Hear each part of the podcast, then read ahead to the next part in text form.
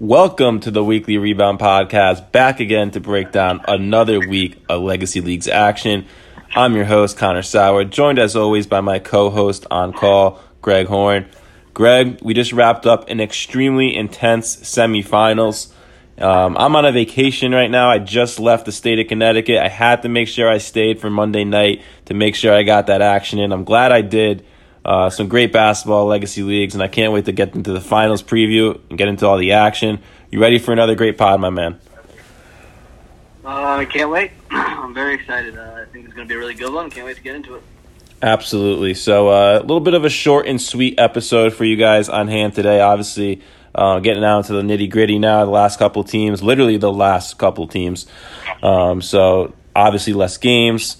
But nonetheless, we're going to bring you guys a great episode here. We're going to lead off the episode with another mock award.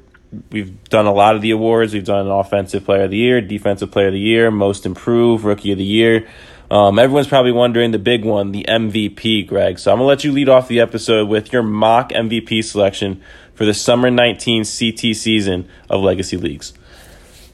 All right, so my MVP is going to be a familiar name, and that's Mike Davis at Shocker City. I think they're 5-4 right now. I'm just kidding, but in all seriousness, I got Reggie Stewart as my MVP. I was kind of going back and forth between him or Carmine. Carmine had the year. He had 16 points per game on 50% shooting, which obviously was higher efficiency than Reggie on less points.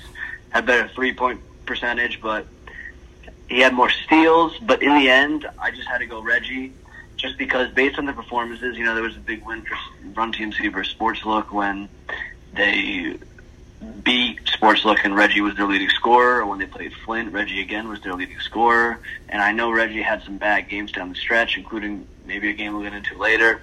Eddie had, some games where TMC would win, and it didn't seem like they really needed him because they had players like Slattery and Kevin Blake and Dom Langston and Kobe Leonardo and Will Hudson go off.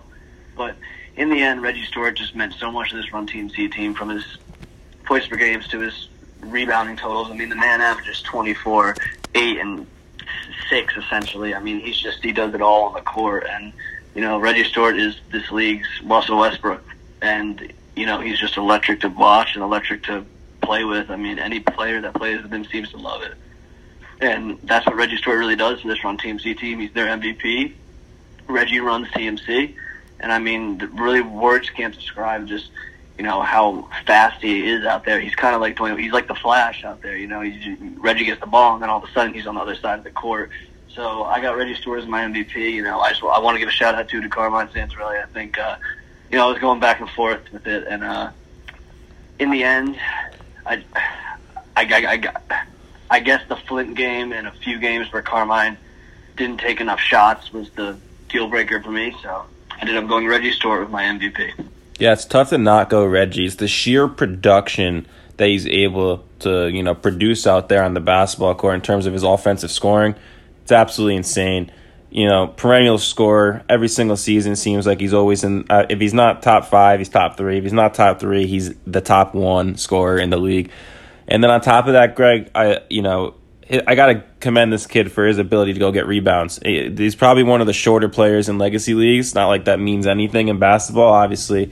Being big helps down low and whatnot, but this kid's small. He's a very, short, very, very well built. He's very strong, and he's able to just elevate over the top of people, obviously not being a massive person out there. It just seems like his bunnies are ridiculous. His rebounding ability, even in the biggest games of the season against some of the bigger teams, he's always up there soaring at the top, grabbing down rebounds, and then dishing out the dimes to all of his teammates, getting everybody involved on top of all the scoring that I already mentioned. So Reggie Stewart, obviously pretty much a no-brainer if you want to throw him into your MVP conversation. And, of course, you picking him to win it, I can't dock any points off either for that one either, Greg. For me, I'm going to go a different route. People may call me a little bit biased if you're familiar with my history on the pod. I'm a big Melquan Horton fan. I'll admit it. I think most people know that. But I'm going to pick Melquan for my MVP. And obviously, people are going to go different routes with their selections and the interns and whatnot. But for me, man, it's hard to look past 20 points per game, 11 rebounds per game, almost 3 steals per game, 3 assists per game. 1.7 blocks per game. When we say two-way players, do-it-all players, we use those terms a lot here on the pod, Greg. I think of Melquan Horton whenever I say that. He comes to mind first. He truly is an elite two-way player. And for the first time in his career, Greg, he got over that 20 points per game mark. He's averaged 19.1 in summer 18. He averaged 19.3 in winter 18. He's averaged 16.5 in winter 19. And he never got over that 20-point-per-game hump. So for him to get over that 20-point-per-game hump this season, averaging 20.1 points per game on top of all the stats I already mentioned, just a dominant performance week in, week out from Melquan Horton. Showed up to 10 games, only started in 8 because there was a couple games where he showed up late, right before, sometimes even at halftime for one of those games, and still was able to put up big-time numbers, which, even in those games kind of hurt his averaging in terms of, not being able to be out there for the full game, but still registering a game played and whatnot. So when I take into account all those different types of statistical references and just watching him with my own eyes, I truly think he is an elite player that is deserving to be in this MVP conversation. Might not win it. I don't think he's going to get enough love from some of the interns and the analysts. I think people are probably more like with the route you went with Reggie Stewart and the way he's able to dominate scoring the ball. I think Melquan kind of gets overlooked in that aspect, but still great, phenomenal season, an MVP caliber season. And if I had to pick my MVP, it'd be Melquan Horton, Greg. So your thoughts real quick before we get into the recap on Melquan Horton and his overall season with Redeem Team. Melquan Horton, he reminds me of Kobe Bryant in a lot of ways. I remember Kobe Bryant had, when he retired, he said, he wrote that poem, Dear Basketball, and he said how just, he said something like, you asked for, I forget, his hustle or something, and I gave you my heart, and that's kind of what Melquan Horton does. He leaves it all out. You know who he reminds me of? Connor, you ever seen the movie 300? Of course, love that movie. He reminds me of Leonidas. Even though they lose at the end of that movie, Melquan is, no matter what, the last guy that would be on that court for a Redeem Team in the end of any game, no matter what. I don't care if it's an all-star game, an exhibition, a preseason game. I don't care if it's against a Girl Scout troop or it's against military guys. Melquan Horton will be out there putting you on a poster, going for blocks, and he'll play 100% until the end of the game. And, his stats mean nothing to me because he's the hardest-working player in this league. Mm-hmm. He is... words can't describe what he does on the court because you just can't teach that. That's just who you are as a person. And Melquan Horton is one of those guys, like I said, like a Kobe Bryant, like a Pat Beverly, like someone that just their motor is unmatched. And him as MVP, look, if you wanted to say most valuable to their team, Redeem Team without him, Eric Singleton's amazing, Dante and Eddie are amazing, but they essentially would have had 3 guys all year. So you could have gone, I can't argue at all with that. I think Melquan Horton embodies what it means to be a basketball player and give it your all on the court. And I think a lot of other players could really take a page out of his book. So I love that pick. I love your reference to Leonidas. I really believe you. I really, truly mean it when I say 300 is one of my favorite movies. I remember watching that movie as a young kid when it came out.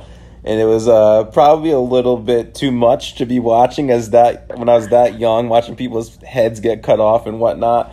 But what I always remembered about Leonidas' role in that movie, if you're unfamiliar with it, is just there were no – besides, obviously, his comrades that he fought alongside, there were no friends. He had no friends. You know what I'm saying? That in the classic scene in the beginning when the dude comes to him and basically says either join us or we're going to take you over. And he kicks him down the well and says, this is Sparta. Yep. That's Melquan to a T. Listen, I ain't bowing down to nobody. I'm going to give you my all 100% of the time. And that's it. That's who he is. And he's a fierce competitor and would be out there till the very end, just like Leonidas, Greg. So I love the reference. Great movie, and Melquan, great basketball player, so it fits perfect, right? Let's get into the recap. We had some absolutely intense semifinal matchups. Obviously, Run TMC versus Shocker City, the first game to take place. And Wow, Greg, an absolute barn burner. This game went to overtime in the semis between two teams who have so much history, so much hatred for each other on the basketball court, yet respect for each other off the basketball court, which is what I love to watch when two teams are going at it. And you really felt the animosity between these guys while they're out there. You see Joey and Chris going head-to-head, and, of course, MVP is going at it, and it's just unbelievable basketball to watch. Run TMC was coming into this game as a minus 6.5-point favorite. Definitely, to this point in the season, the most complete team. Definitely had probably the most successful regular season, and they just found ways to win games consistently, week in, week out. And in our opinions, Greg, I think we even talked about it, even though neither of us picked Run TMC to win originally, win the whole thing when we made our selections a few weeks ago. I think we even talked about it off pod, saying how this is probably the best team in the league right now. And to see them lose this game outright to Shocker City, 67-64 in overtime, an absolute shocker, and I'm no pun intended. But an absolute great game. And, you know, you'll get into the stats and who shined numerically out there. But I do want to shout out Reggie Stewart, who did not play his best game by no means. Hit some clutch free throws at the end of this game. Hit some insanely clutch threes. This game was an 8-point game with like a minute and 30 left in regulation. 3 turnover, 3 stop, free throws, 8 points just like that. Boom. We're going to overtime. So even though TMC did not come out on top in this game, Greg, an unbelievable effort by that whole team to force overtime. Reggie came up clutch in those final minutes of regulation. Just was not enough to get over that hump. So what was your whole analysis? I know that you had a very good perspective over there on the sideline with the HD camera. So I'm sure that you caught a lot of good angles over there. So I'm wondering to hear your whole perspective on the game. Yeah, first look, I think for all the shit I've talked to Shocker City, I think they deserve this. Mike Davis, who? They don't need him for shit right now, man. They got Carmine Santorelli and Terrell Vargas and David Armstrong and Pooch, who, Connor, I'm going to completely interrupt this. Who has the best mid-range game in the league? It's Pooch. It's Pooch. Not even close. I don't think there's a debate. I mean, what he does on the he has the most unique game in this league. He doesn't take threes. He's one of the best dunkers in the league. He can put it on your face, but he also has the softest touch around the rim. Mm-hmm. Like him and Jeff Norco, I think, are two of the best mid-range guys in this league. But I mean, look, Shocker City has Carmine, Terrell, David, and Pooch doing what they're doing. It's good. It's going to be hard to beat that team. I mean, those are four of the best players we've ever seen in this league. And you even have Devon Pratt and Jason Hernandez, who struggled in that game. But let's say they give you a little something and they start getting hot and they give you a few threes. This is the Shocker City team we've seen. This is the Shocker City team we know. This is why they're probably going to go down as the best dynasty in Legacy League history, because this is what they do. Even without unarguably, statistically, the greatest player in Legacy League history, they're still making it to the finals, even after a 5-4 season, even after losing games to Scotchtop and Flint and Run TMC, even after all of that, even after all their players arguing on the court, after all of that, they can still come together, play one of the best teams we've seen in a long time from Run TMC, and win the game. And Carmine Santorelli can hit clutch shots. And Terrell Vargas just comes and says, yeah, maybe I've been to 5 games, but I'm going to look like I've been to 60 with this team. And he fits in perfectly. And that's what the Shocker City team did. Carmine and Terrell had 38 of the team's 67 points.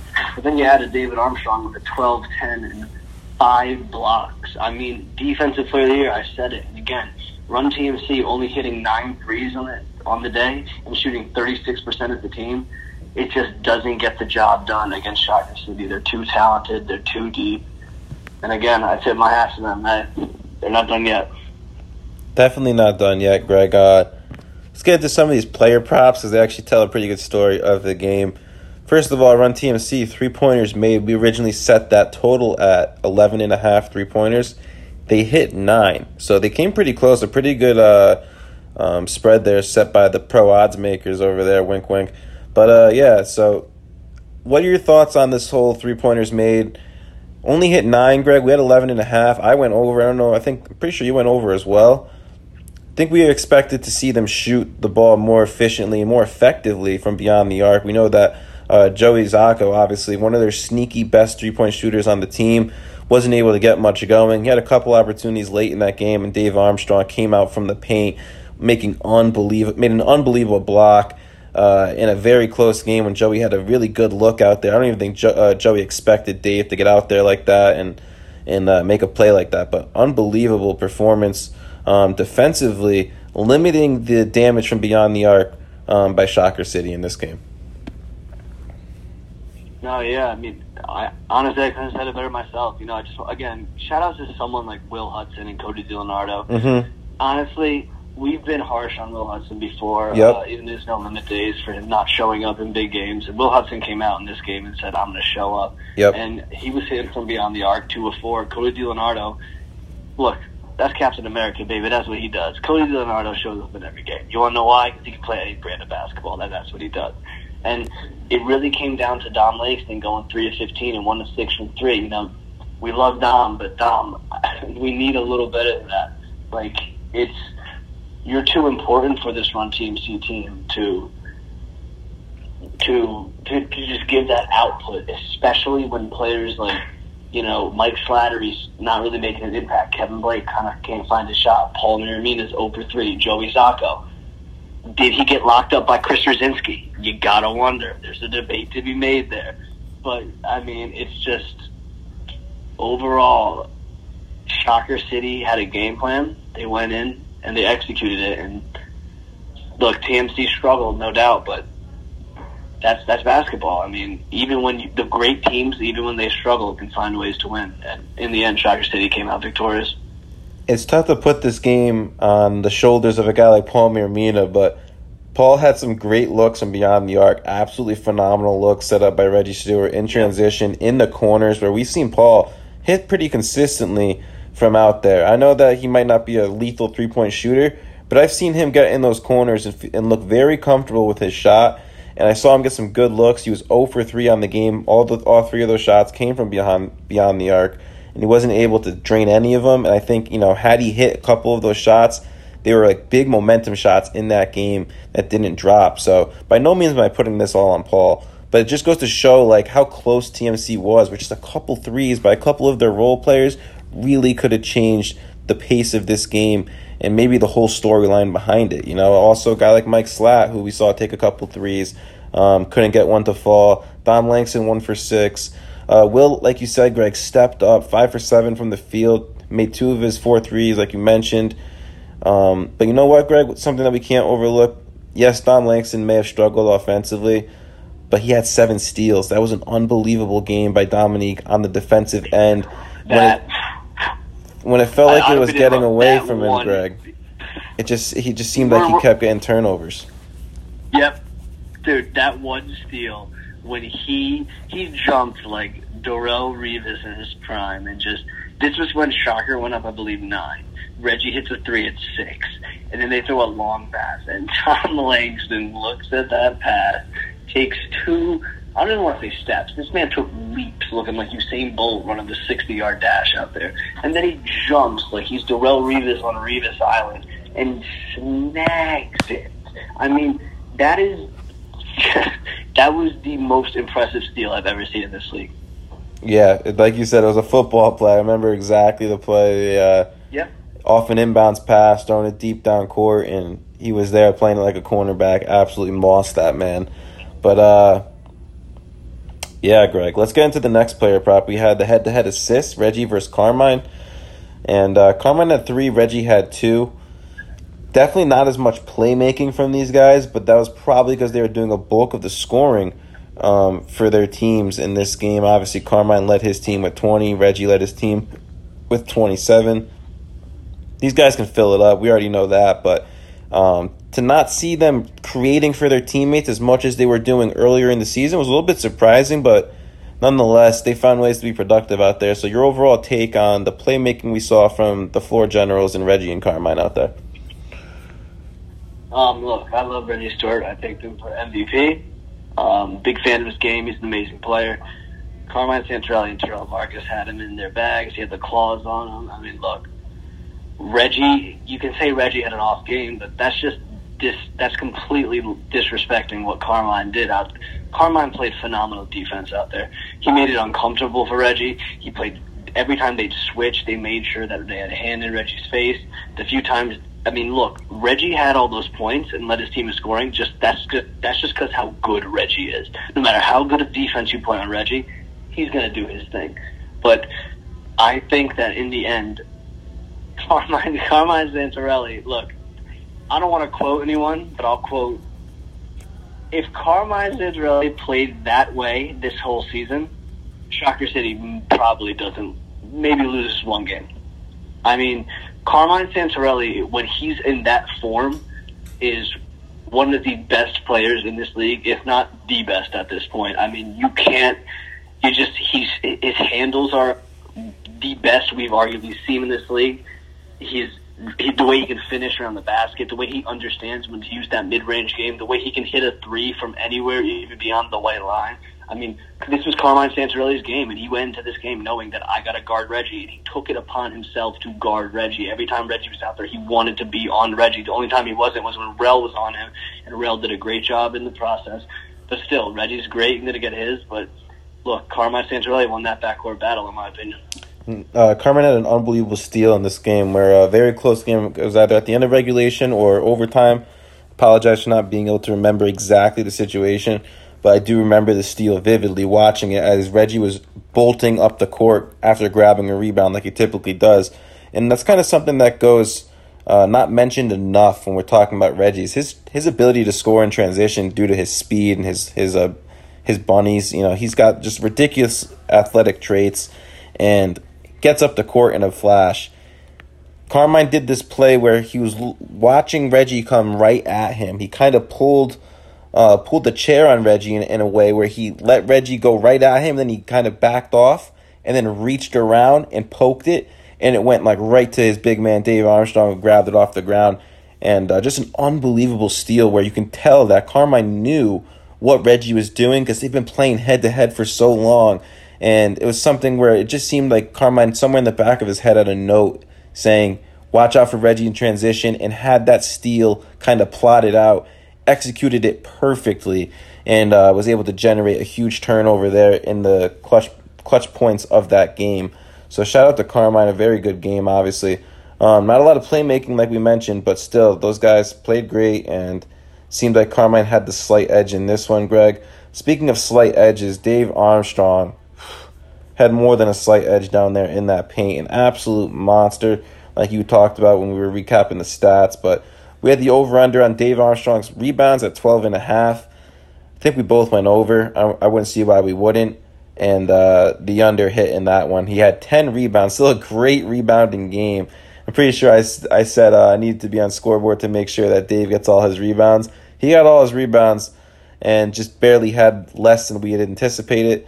10 out of the under there on 12.5, but still a great game by Dave Armstrong. The way he's able to patrol that paint, Greg, and just dominate down there, he's really something else. He's so fun to watch. Even with a bad leg, this dude just blew his knee out in a car accident. He's still able to go out there and grab 11 rebounds, block shots, and just be an overall force. He had 5 blocks in this game too, Greg. Look, David Armstrong is my defensive player of the year. David Armstrong is the best big man we've ever seen in Legacy League history. I don't want to hear it. I don't want to hear it. I don't care what you bring up. Greg. David Armstrong is the best big man we've ever seen in this league. He's the best. He's one of the best rebounders. He's one of the best dunkers. You wonder what else he is? He shows up in every big game you can ask for. He showed up for the Chasers when they needed him, and he played a different role for them. He shows up for Shocker City, and he plays a different role for them. He's never afraid of a big game. You want to know what he is? He's the same breed as Melquan Horton. He's a warrior. That's just what they do. They go out there, they give you their all, no matter what. Should this dude be playing? I don't know if he should be playing. Do I care? No, because he's doing his thing, and that's what he does. And the crazy thing is, he doesn't even care. Because he just wants to ball. And look, David Armstrong is so much fun to watch. It's so dominant. And look, there's a reason if he played the full season and didn't get his injury, he could have been in that MVP discussion just based on, I mean, he averages 5 blocks a game. Ridiculous. That's just ridiculous. Greg, do you know what he reminds me of? Do you remember the Dallas Mavericks team that won the championship with Dirk? Tyson Chandler? Tyson Chandler. There you go. I don't even have to say it. Greg was reading my mind. This is why me and Greg are co-hosts. This dude just knows what I'm about to say. Yeah. Greg, is that not a perfect comparison in terms of the way they dominate and the way that they played big minutes for their teams that generated, you know, huge points and just big stops that gave their teams momentum during, you know, the clutchest moments of the game? You want to know what it is, too? He sets the tone. Like, David Armstrong, you try to drive on him to start the game, and he will literally stuff the shit out of you a few times. Ridiculous. And then it gets to a point where it's like, I'm not trying to do that anymore. Right. And he sets same way Tyson Chandler did. Same way. He's an enforcer down there. He's an absolute enforcer. Yep.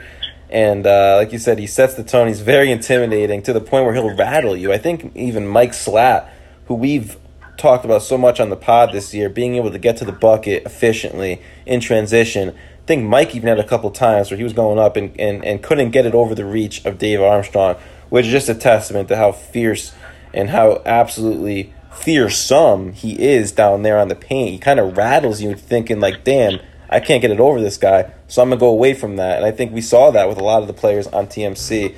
So just the way that he's able to just control the paint and really dominate that block, it's a huge reason why Shocker City had success in this game, so we can't let that go under the rug. That was an absolute dominant performance from Dave Armstrong. But enough of this game, Greg. We talked about this one for quite a bit, and we're going to talk about the next one for quite a bit, too. These were the two biggest games of the year up to this point, so they deserve it. The Flint Tropics, your boys, the Flint Tropics, Greg. Huge win over SportsLook, 63-49. Not as entertaining as the first game, but nonetheless, this was a very good game. The scoreboard will kind of make you think that this was a blowout, but this kind of got out of hand late. SportsLook at one point was down. They had like 6 points in the first quarter, and it was looking ugly. They were down double digits, and they went on a huge run in the second quarter, actually took the lead, and made me think SportsLook actually had a chance of winning that game when I originally thought, after seeing them struggle early on, that they weren't going to be able to break that stingy defense that the Flint Tropics loved bringing. But they found ways to get points. They got momentum.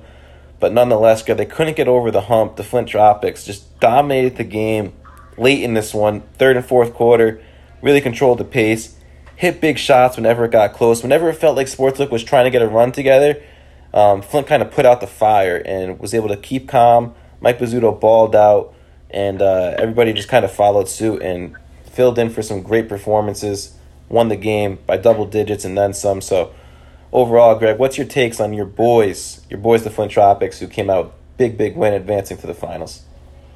Yeah, they might have had a big win, but I got some words for the boys. One, TJ Gianni.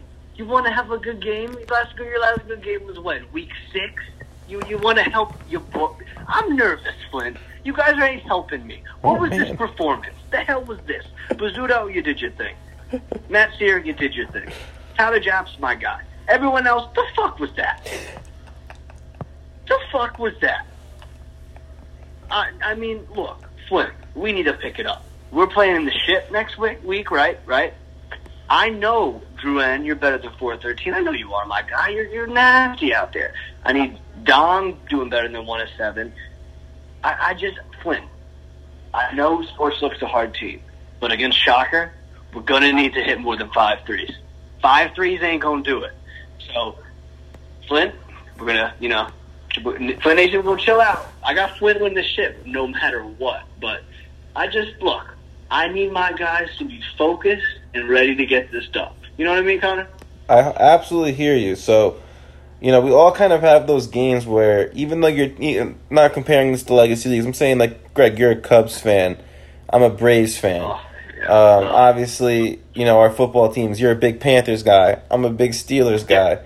You know, we watch our teams play, and sometimes we'll be yelling at the TV, and they win the game, and you still kind of feel pissed, like, yeah, we won that game, but, like, we didn't play well, And I feel like that's the type of, energy you're bringing to the table right now. Yeah, you're content that your boys won the game, but you kind of felt like this SportsLook team showed up with five guys. We always praise Flint for their depth, and I think that that was a main reason why SportsLook wasn't able to compete in this game in the third and fourth quarter, because it's just based on the fact that they didn't have the legs to keep their guys fresh like Flint did, which paid huge dividends, obviously able to pull away late in that game and have their guys excelling at a higher level of play because of their energy. And, of course, SportsLook over there with one guy on the bench, not able to really generate momentum or get big plays consistently, make those defensive plays and get up the court. Obviously, SportsLook is a more slower-paced team to start with, but a lot of that has to do with the fact they don't have the legs. You'd think a team like the Flint Tropics would really be able to blow these guys out of the gym, from the rip, but you got to give credit to SportsLook. I'm not taking it all out on Flint, obviously. You really got to give credit to SportsLook for competing in this game for as long as they were able to.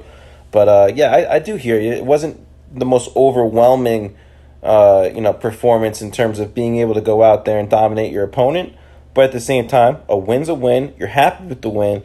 But you're also, like you said, you're nervous. You're nervous for Shocker City. But at the same time, Greg, when these last two teams played, Flint was able to beat Shocker, so don't be too worried. But I do expect a great basketball game. We'll get into the the finals preview in the next segment. But Greg, let's talk about these player props. The first one was which team will have the game's highest score. If this was a real bet, Flint would have been like minus 250 or even more on this one. They were big favorites to have the highest score, and I think we all know who that highest scorer was. I guessed Flint. I said, I'll even go as far as say it's going to be Mike Bizzuto. Sure enough, it was.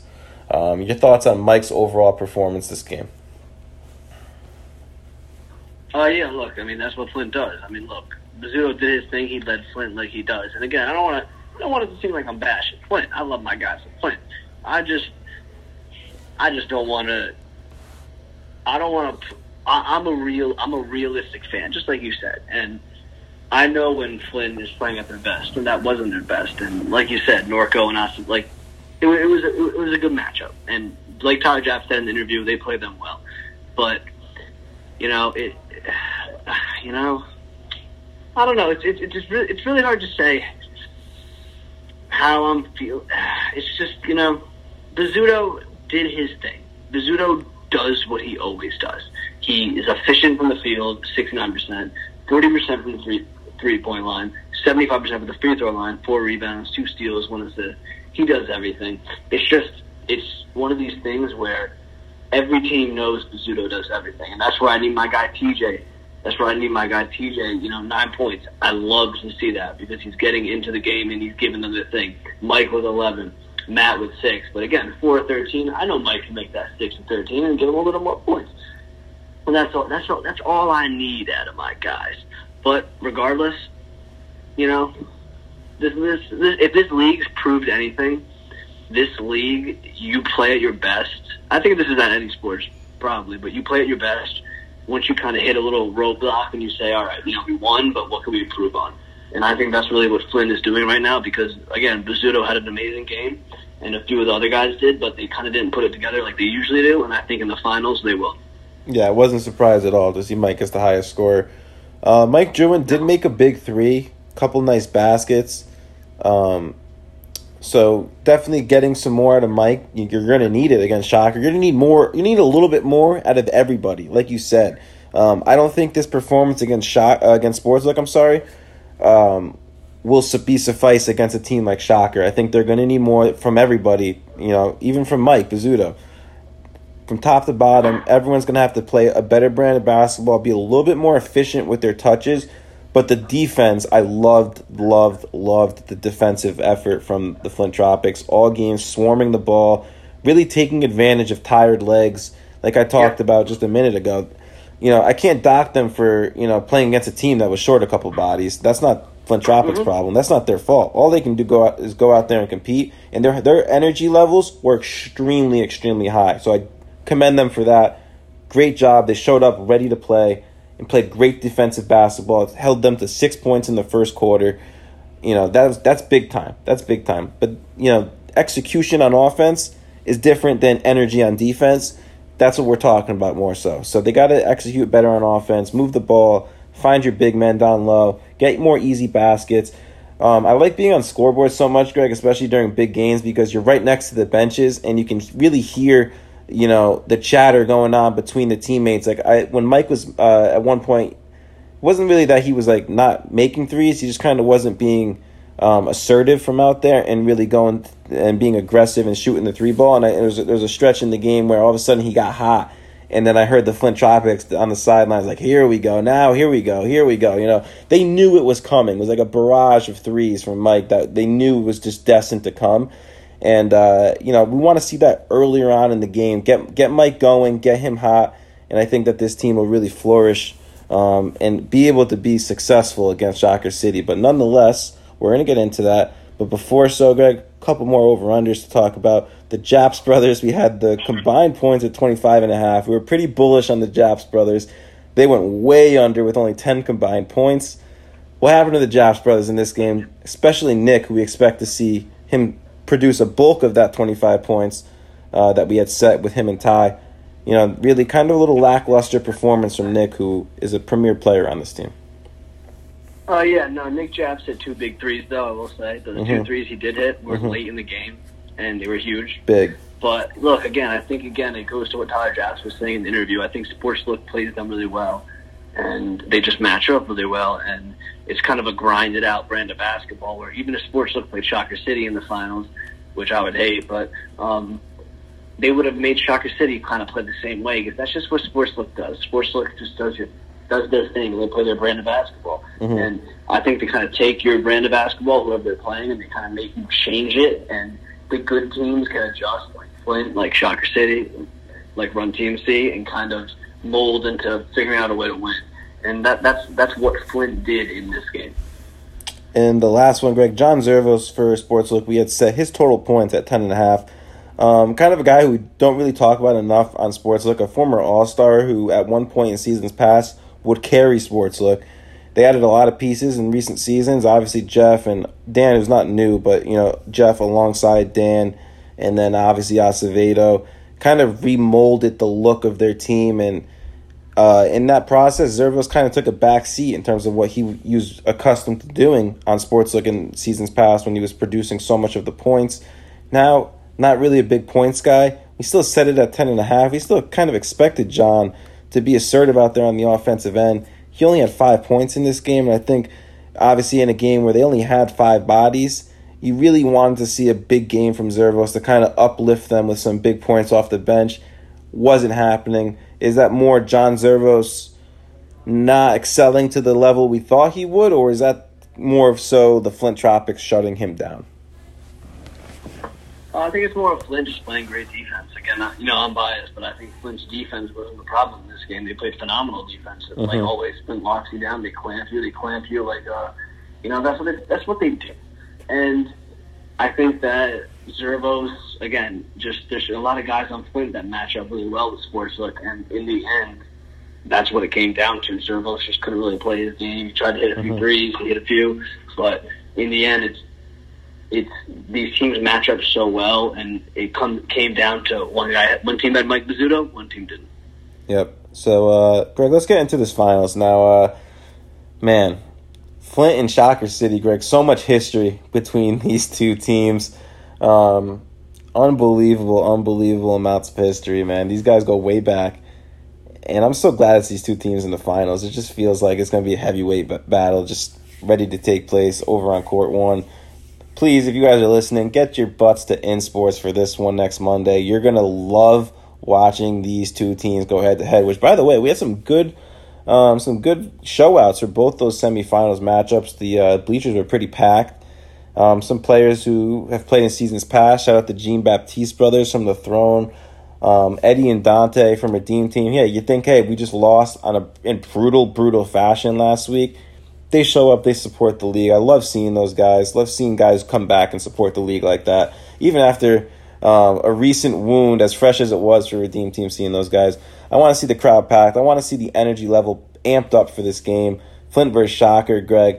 Last time these two teams played, like we just mentioned a few minutes ago, Flint won this matchup in the regular season, 68-62. So it was a great game in the regular season. Expecting to see another one here. Expecting to see another barn burner. We have Flint as favorites because of the fact that they were regular season. In the regular season, they were ranked higher in our rankings, in the power rankings that the interns were doing typically, and, of course, the standings. And on top of that, they had also won their last matchup. So we're going to have Flint as slight favorites, only -1.5. So not a whole crazy amount of favoritism going on here. We know that Pratt was pretty salty when we had them as plus six and a half point underdogs in the last matchup, but only plus one and a half point underdogs in this matchup. Pretty interesting spread here. I think that this one can obviously go either way since it's basically a pick 'em. Obviously, I'm going Shocker. Obviously, you're going Flint, Greg. I don't really even need to wait for you to say it yourself. But give me your whole thoughts on the way you think this game is going to shape out. I think it's going to be a good game. I think this will be, like the spread said, I think it'll be a close game. I think that Flint, what we're going to have to do is we're going to have to hit our threes, we're going to have to play hard defense, and just get physical with Shocker City. Shocker City, you know, as much as they don't want to admit it, they're a very physical team. They play the same way SportsLook and Flint do. They're physical. They get at you. They got guys like David Armstrong, Terrell Vargas, Carmine Santorelli. Look, I know those guys don't foul, but I'm not talking about just hacking. I'm talking about they attack the basket. They go at you. They take the contact. They're not just going to flop out there. Terrell isn't going to flop. He's going to take that contact and hit an and one. And you got to play hard-nosed defense against Shocker City. You can't leave Carmine Santorelli open. If you leave Carmine Santorelli open for three, he's going to make you pay. That's what he does. I know my guys at Flint love talking shit to Carmine. I love my guys at Flint. Don't piss Carmine off. Mm-hmm. That's all I gotta say. I'm not a huge fan of making Carmine mad because I've seen Carmine, and when he gets mad, he plays very, very good basketball. But with that being said, I just need. Again, defense. Flint, the way they play smart basketball. They understand their roles, and they all know we need to get the best shot available in every possession. And the offense I'm not worried about. It's the defense. They just got to play hard defense, and they'll be good. And that's what we do, baby. Flint Nation, we'll be taking that dub. We'll be taking the championship home. Yeah, so it sounds like Greg is already getting the reservations ready for the steakhouse. He's telling Pierre, I'm not invited. I'm already ready for all that. Get out of here, Connor. You ain't getting invited. I love Joey it. Joey can come. I love it. Joey can come. I don't even think Joey wants to come. I think Joey might shut the whole restaurant down in general. But all jokes aside, Greg, we have the total in this game at 130.5 points. Pretty heavily based on their last matchup and also recent matchups in terms of their scoring production, but I think this game's going to go under. I think that defense is going to win out and that this game's going to go under the total of 130.5. I really just think it's going to be a stingy game. Scoring's going to be tough. I think that both teams are going to be keying on their star players. I think Carmine's going to have Dom Migliaro probably guarding him primarily, and that's a tough matchup. You're going to have Mike Bizzuto. Probably seeing a bunch of different looks. If I'm guarding Mike, if I'm drawing up the defensive game plan against Mike Bizzuto, I want to give him different looks constantly. I might want to put Dave Armstrong on him for a couple of possessions because we've seen Dave get out there on the perimeter and play some good defense, but you don't want that all game, obviously, because eventually Mike will find ways to exploit that size mismatch. But I just constantly want to change it up and give Mike different looks on the defensive end, you know, kind of make him adjust mid-game and account for all the different types of bodies that Shocker can throw at you. They can give you a lanky guard like Carmine. They can give you, like we said, a big guy like Dave. And then you kind of got the versatile midway players like Kim Tuan and Terrell who match up size-wise very, very well against Mike and each have different tactics in the way that they defend their players.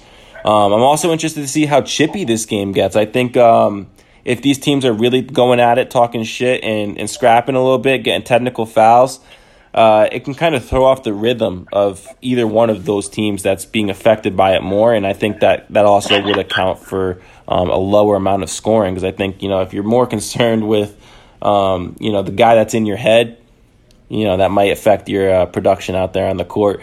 I know that when I'm playing basketball with one of my friends, he always says, I got an apartment in your head or I got a house in your head. And I think that goes a long way in basketball where you're constantly trying to talk shit to get into the other guy's head to affect his performance, not necessarily to make him mad, but just to kind of throw him off his game.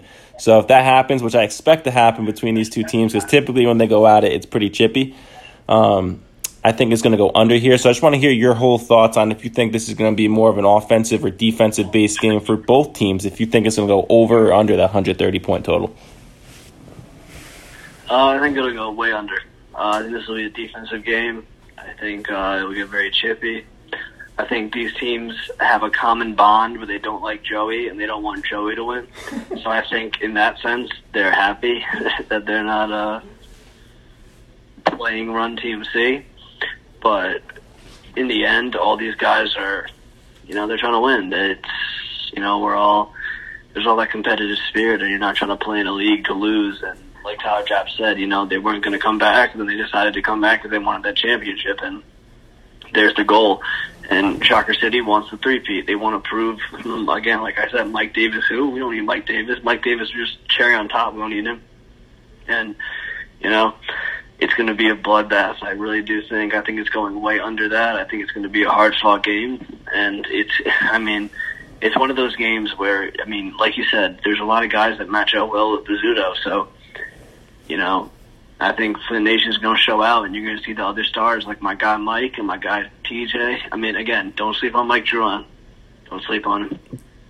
Don't sleep on him for sure. Don't sleep on guys like Drouin or Gianni, Nick Japs. Those guys can do some serious damage. Matt Sear. Be aggressive. Matt Sear. He needs to be aggressive. Man, dude. Hack. Greg, he goes up and gets alley-oop. So underrated in this league at doing that. It's ridiculous. I saw an alley-oop from TJ. It looked like TJ was throwing up a floater, and I was like, wow, that's a hideous-looking floater from TJ. Then all of a sudden, Matt Sear comes out from the other side of the pile of people and just slams it down, and I'm like, oh, shit, that was a pass. It was just an unbelievable setup play, and I think the guys on Flint, they know what Matt's capable of. That's why you see them throwing up those crazy lobs like that. That might catch Shocker City off guard. You never know, so...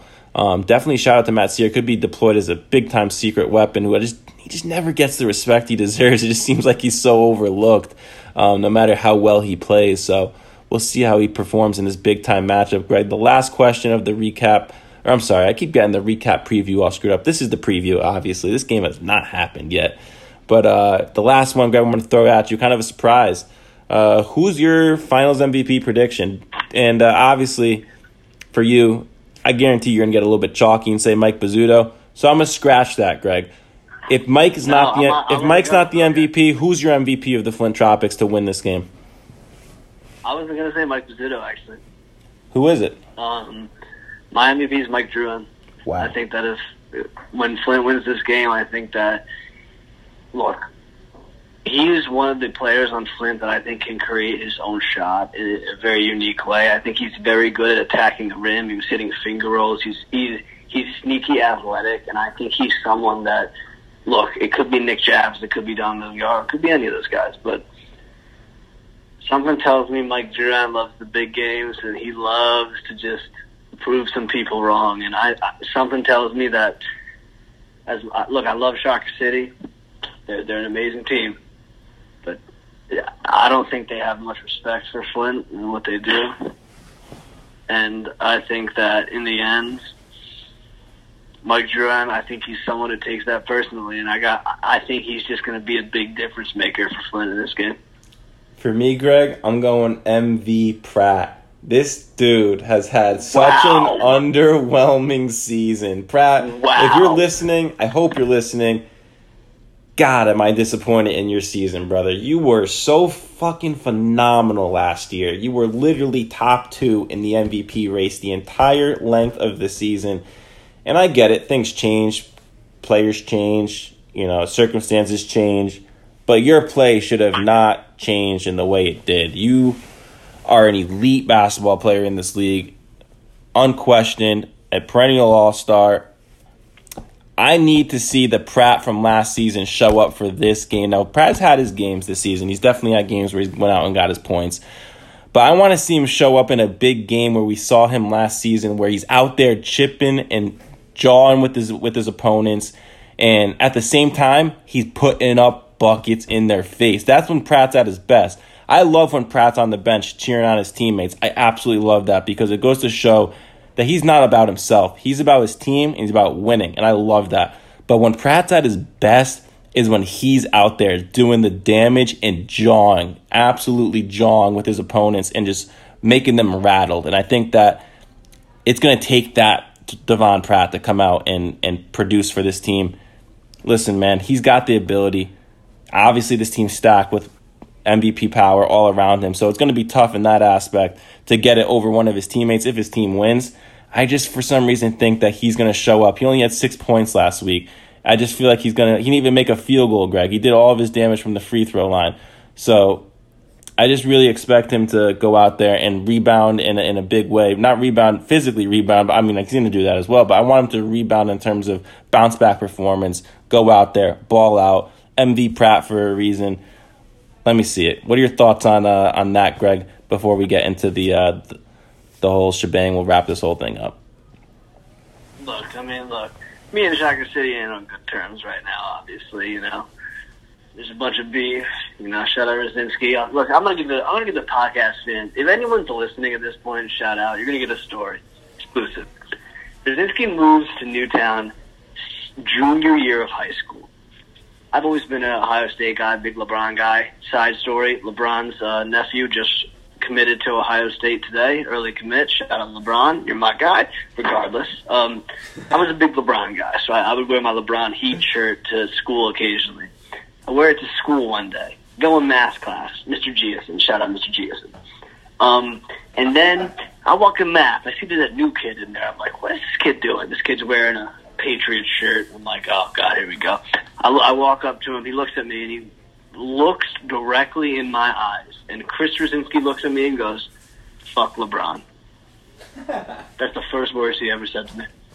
And I knew in that moment, man, this kid's some character.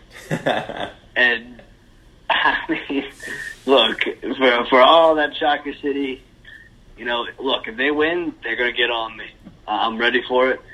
But if they do win, I couldn't agree more. I could 100% see Devon Pratt being the reason why they win this game, because of just, look, you can say what you want about Devon Pratt. You know who he reminds me of? He reminds me of a better Draymond Green. Like, Draymond Green's more of a big man and a forward, and he does it all, where Pratt does do it all, but, I mean, Pratt's more of a guard, I think you'd agree with me, than Draymond's more of a power forward, small forward-ish player. I mean, again, I think Pratt's very good down low, but when Pratt's at his best, it was really last season where I strongly believed he should have been MVP. I think he got robbed of his MVP. I mean, this year he shoots 33% and 20% from three.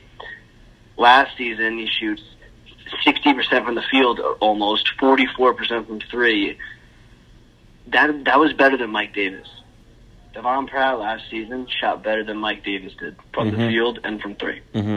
So look, if Pratt balls out and wins MVP, would I be surprised? No. Would I be devastated? Yes. So all I got to say is go Flint. I love it, Greg. So on that, buddy, we're going to wrap it up. That's going to do it for another episode here together on the Summer 19 Weekly Rebound Podcast. From your host, Connor Sauer, my co-host, Greg Horne. Thank you to all the fans and players for tuning in, like always. Greg, any final thoughts for the listeners at home? Yeah, Flint Nation, baby. I'll see you all at the championship parade. Let's go, Flint. Let's go, Flint. Obviously, I'm rooting for Shocker. I got the Connor curse working in my favor right now. I've never once predicted a wrong championship winner for as long as me and Greg have been doing the pod. I'm 4 for 4, going for 5 for 5. Of course, Joey was blaming me last week that Shocker City won that game over TMC because I had cursed TMC by not picking them. So we'll see if the curse is actually real. But we've talked about this so many times on the pod, Greg. I'm a huge fan of the Flint Tropics. Every time those dudes see me, they always come up to give me dap, to say what up. I love those dudes, and I really do want to see the best for them. But we always talked about this. You got that first spot on the bandwagon. There were no more seats left. So here I am, scrapping around, going Shocker City once again. I think that Shocker's got a good chance. I think that Flint Tropics also have a good chance. It's going to be a great game. I can't wait. Everybody make sure that you get your ass over to InSports Monday night for that game. And that's going to wrap it up for this pod. Thank you guys for listening. Be sure to drop the follow on the podcast on Twitter at weekly_rebound. Tune into the audio version now available on iTunes, on your podcast app, on SoundCloud, and of course, always on Spotify. Stay up to date with all your Legacy Leagues action. We appreciate you guys so much for listening. It's been another great season. We will be back for a couple more episodes, but as always, thank you guys, and we will see you next week.